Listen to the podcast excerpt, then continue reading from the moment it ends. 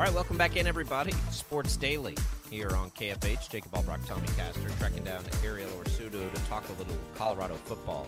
Uh, just to sort of get the ball rolling on that, Tommy. What what do you make of this player for Colorado State that knocked out Hunter? And it, I mean, it was one. Let's separate two things, like the the the you know blasting his info out on social media and death threats. Obviously, that's stupid, and nothing like that should ever happen. Like, let's be real here. Don't be ridiculous. Right. I will say though, I mean that was a one of the dirtier hits I've seen. Uh, but so uh, I, I I'm not buying the uh, talk from Norvell. Did you say we have Ariel Jeff? Ariel, what's up? Arielle Orsuto from Nine News in Denver joining us here on Sports Daily. Glad to have you. Uh, busiest person, perhaps in uh, in Colorado. Uh, you catching your breath from all of this championship and big hype coverage you've got going on here? Yeah, I mean, Coach Prime is certainly keeping me busy, keeping me uh, on my toes at least. I think he's keeping uh, literally everybody in the world of media busy because he's everywhere right now. It's intentional, it's on purpose, it's obviously working for him. Um, I mean, you and I have been talking about this before they ever played a game, and uh, whether it's you know on the air, wherever, just you know privately. This was always to me going to work because of his personality. But I'm fascinated, Ariel, by how how good a job he's done off the field building this hype train. It just all seems so intentional to me and it's and it's been almost perfect for clearly what his plan has been for all of this. Yeah, Jacob, it, it's absolutely intentional. And I think off the field, just the way it is in the media markets, the way we're seeing it on national TV, I think that was always the plan, and that was always going to take off. Um, I think that what we were going to see on the field is what people weren't sure about. And that's why after the first game, you heard the do you believe and, you know, you don't believe all of that because people weren't sure what the product was actually going to be like on the field. We all knew that we were going to get this successful, um, just just hype off of the field because it's primetime Deion Sanders, right? I mean, like no matter what, we were going to get a, an entertaining product. But what was this actual team going to look like? But I mean, it's it's a bunch of four star, five star players. It better have been good. Yeah, I wonder, Ariel. Uh, you know, when we're talking about you know through the first three games and you know exactly the way that they've played. You know, they obviously beat TCU in that big upset, and then you know Colorado or Nebraska at home, and then Colorado State last week. Is there a, a sense at all? Of course, we know how difficult their schedule is going to become once they get into conference play with Oregon and then USC and all of that is there ever a sense that you know the other shoe is about to drop at some point like based off seeing you know seeing the way that they performed against colorado state on saturday what's the sense moving forward into really difficult conference play well, I think the sense is that they're obviously going to be playing against a very different caliber team in number 10 Oregon, a team that right. just that has been beating teams by 80 points or, or putting up 80 points, 50 points, you know, like consistently in every one of their games so far. Um, but I don't think that they fear that. They they don't fear Bo Nix. They don't fear this team that they're about to play. You know, we just spoke to Shiloh Sanders yesterday, and he's really excited for not only Oregon but just the Pac-12 play coming up. Just because they throw the ball a lot, they go downfield a lot, and he says, well, that all that does is just give me more opportunities to pick the ball off. So I think that they they're really excited for the level of play that they're about to see. You know, he even said like you know, this isn't necessarily the biggest test. The biggest test just happened this past Saturday. We weren't expecting CSU to be the biggest test, but it was. So they they see the adversity that they just faced as the biggest test they they've they've seen so far, and they can only learn from that. Um, I do. I don't know if if I'm going to say that the, the the shoe is going to drop necessarily in Oregon because you know we see right now that it's a 21 point spread right for for this Oregon game. But what does Vegas really know about this team? Because in week one, they were 17 and a half point underdogs to TCU. They not only covered, they won outright. Then in the CSU game, they were 23 and a half point favorites. They took them to overtime. And in this game, they're 21 point dogs to Oregon. I do not think it's going to be that big of a spread. I think they, they could they could obviously lose to Oregon, but I don't think they're going to lose by 21 points. Well, and it's got like backdoor cover all over it. Like, are they not? You know, even if Absolutely. it does get out of hand, like they could they could get it in there. Seventy one points is the over under. I've never bet the over on a number that big. I'm taking the over. Uh, like it just it feels like a wild and crazy game. We know Travis Hunter will not be there. Correct? He'll be out a few weeks. He's out for three weeks. It could be four weeks, but at this point, it's looking like three weeks with a lacerated liver. So I, I, look at Oregon and Texas Tech, and Texas Tech's going to be good this year, I think. But they, I mean, that was a tight game. So then it's like, okay, well, is Colorado as good as Tech? No, probably not. And then without Travis Hunter, I, I think I get the spread. I'm with you, it, it, I would never against a team with the kind of firepower uh, that Colorado has. You know, I, that's just it's not comfortable. Let's talk about Shedeur Sanders. Uh, are we talking? You think NFL? Like, what's been the buzz on him? And you know, he looks he looks good. Like he looks awesome. He he looks like a pro. Is that is he starting to get that sort of run and and you know hype? And is that the is that the you know predictable future for him? I think Ariel, we lost a connection there. We'll see. We can try and connect that one more time. Uh, I'll ask you that question, Tommy because I think it's on everybody's mind. Shedeur Sanders. Do you think yeah. he's a pro prospect? I think he is, and I think that there's you know an opportunity for a number of teams in the NFL to benefit from what Shedeur Sanders can do. I didn't really think that coming into this season, but man, through the first couple of weeks of the year, yeah, I mean, I think that he's somebody that absolutely can be uh, an, an asset for an NFL team. Will he be? He's completed almost eighty percent of his passes this right. year will seventy eight percent a, a long term like star in the NFL? I, I don't know if I'm willing to go that far yet, but I, I do I, think I do think that he can absolutely benefit a team in the NFL. I tell you this, I haven't seen anything from him that would tell me anybody outside Ariel. I don't know if you heard the question that we're talking about Shedeur Sanders. What is yes seventy eight percent? He's completed his passes. Is this a like bona fide pro prospect. This isn't you know, this doesn't seem like a flash in the pan. He he's showing stuff like for me and I'm no scout that I'm like, yeah, that looks like an NFL player out there. Yeah, can you can you hear me now? Yes, we can. Okay, great. Yeah, I don't know if you heard me at all, but um, his projection is to be first of all, he's getting Heisman buzz around here, and then his projection is to be a first round pick in the NFL. Um, but just this past weekend, it, uh, they put out on one of their, you know, they obviously they have so much social media stuff going out. Uh, one of their videos was them in a box at the at the Denver Broncos game, and Shiloh said like, "Oh, bro, this could be this could be us next year," and and uh, Coach Prime said. Not like not if I have anything to do with it. Basically saying neither of you are going anywhere next year.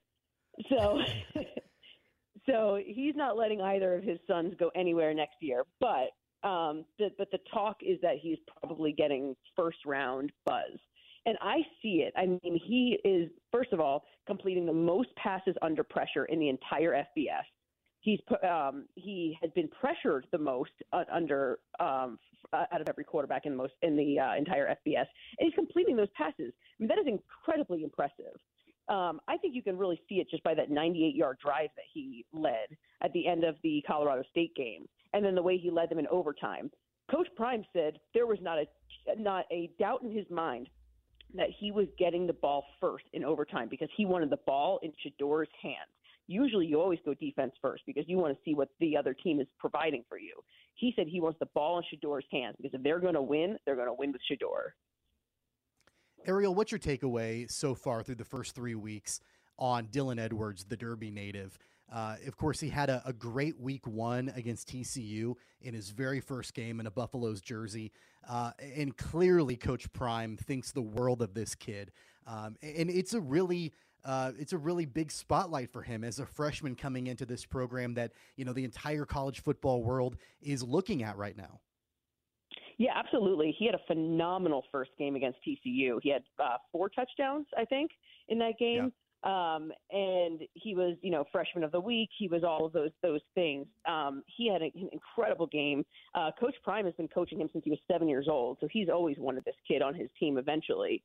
And he he is showing at the FBS level exactly what you have all seen at Derby for all of those years. He is incredible. He's an he is an athlete. He's basically a wide receiver in a running back's body. And that is perfect for this team because they do not run. They have like 60 something yards through all of these games. So I think what's going to be successful for Dylan is if he can actually just get the ball out in the flats and something like that, like in the slot, because they are not running the ball. They're not having any success running the ball, and they don't care. They're not even trying. Yeah, and we get why he went there now, I think, because probably, I would imagine Coach Prime told him this opportunity exactly was there for him.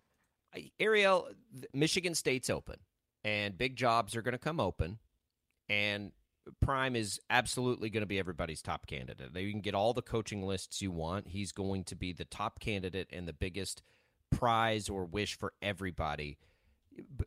explain to us because this has been an interesting, you know, journey for him to Colorado. They famously couldn't pay him, figured it out. All this stuff, the buzz, their ratings are high. Does what matters to him? Do you think in the conversations you've had with him? Like, do you see him as a short timer in Boulder or a long timer in Boulder, if not before like the NFL or something? But what, what's the vibe you get on his, you know, future prospects?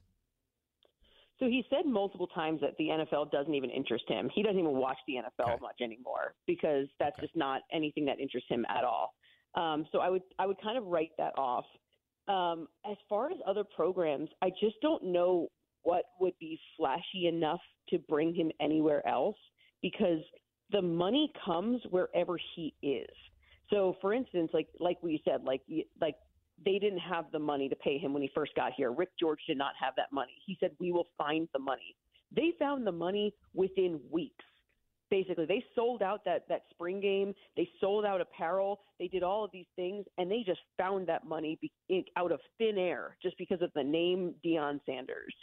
And what what makes it like basically what I'm trying to say is if anybody else was trying to pay him a higher contract, why could Colorado not match that just by the sheer fact that he's here right. and they could just find the money elsewhere, right? Like I don't see I don't see what could bring him anywhere else at this well that's I, I, guess that's why i ask. I mean he's a hall of fame football player that's been wildly successful in the media and he is endorsed and all of these things. Does it even matter to him i guess because he's got his kids there. He's building this thing. They're about to make the switch to a new car like all these things. Like i just wonder what motivates him. I i i mean look there's a competitive nature to coaching salaries. I get that but I don't know that he would have ever taken this job in the first place if that was his biggest concern. Right. And he also loves living here. I mean, if anybody has ever stepped foot in Boulder, Colorado, I think you could figure it out, like why you would love living there. It is one of the most gorgeous places like you could ever imagine living. And so I think he said he's like, I've never vacationed there, I've never skied, I've never done any of these things. But as soon as I stepped foot on that field and looked at the Flatirons, like there was there was no doubt in my mind I was taking this job. Like like why else would like you know like there's just no there's no reason not to. Um, then he also has his youngest daughter playing on the basketball team, like, and she's only a redshirt freshman. So yeah, the the older boys are going to be gone within the next year or two, but she's there for four more years.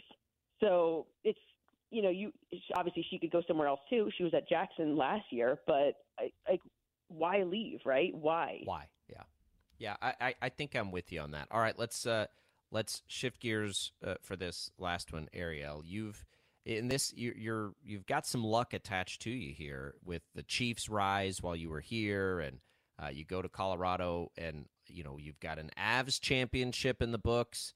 Uh, you've got a is it Denver? You know the University of Denver's women's basketball team has kind of risen here with you there. You've got a Nuggets championship. Now you've got Prime. Power rank it for me. What's been your favorite thing? The Broncos not being as good and then mess with Russell Wilson. Like, what's been the best story since you've been there to cover with all these, you know, juicy ones that have appeal really all across the country? Oh, that's really hard to power rank it. So, I mean, first, like the cover. So, I was on the Avs beat first, very first and foremost. So, getting to cover my first Stanley Cup championship was probably number one because, like, that was just that was incredible. I was along for the ride. I jumped on the Nuggets train very late, so I kind of just got the benefit of just just being there for the for the Western Conference Final and the championship and the and the parade and everything. So I didn't really put a whole lot in a whole lot into that one. I kind of just get, reaped the benefits. So that's a little lower, but like but was also super fun. Um, the um, the Colorado, the University of Colorado women's basketball team is, I believe, what you were you were thinking, and they're they're incredible. Um, they're also just the most fun team to work with. And so I've been to a couple uh, Sweet 16s with them and stuff. They're just awesome. I love working with them. But there is probably nothing I've ever experienced like this, like this Colorado Buffaloes football team.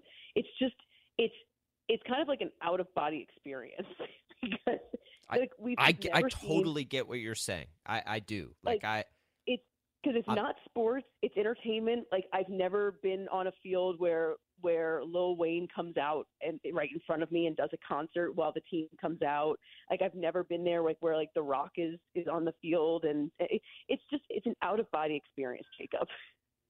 It's going to work too. Like it's going to keep coming. Big 12 gets the benefit of it. Timing is everything, but this is everybody wants to be a part of it. I, I get it. I there I have not talked to one person, not one person that isn't on board and rooting for Colorado. The ratings, the proof is in the pudding.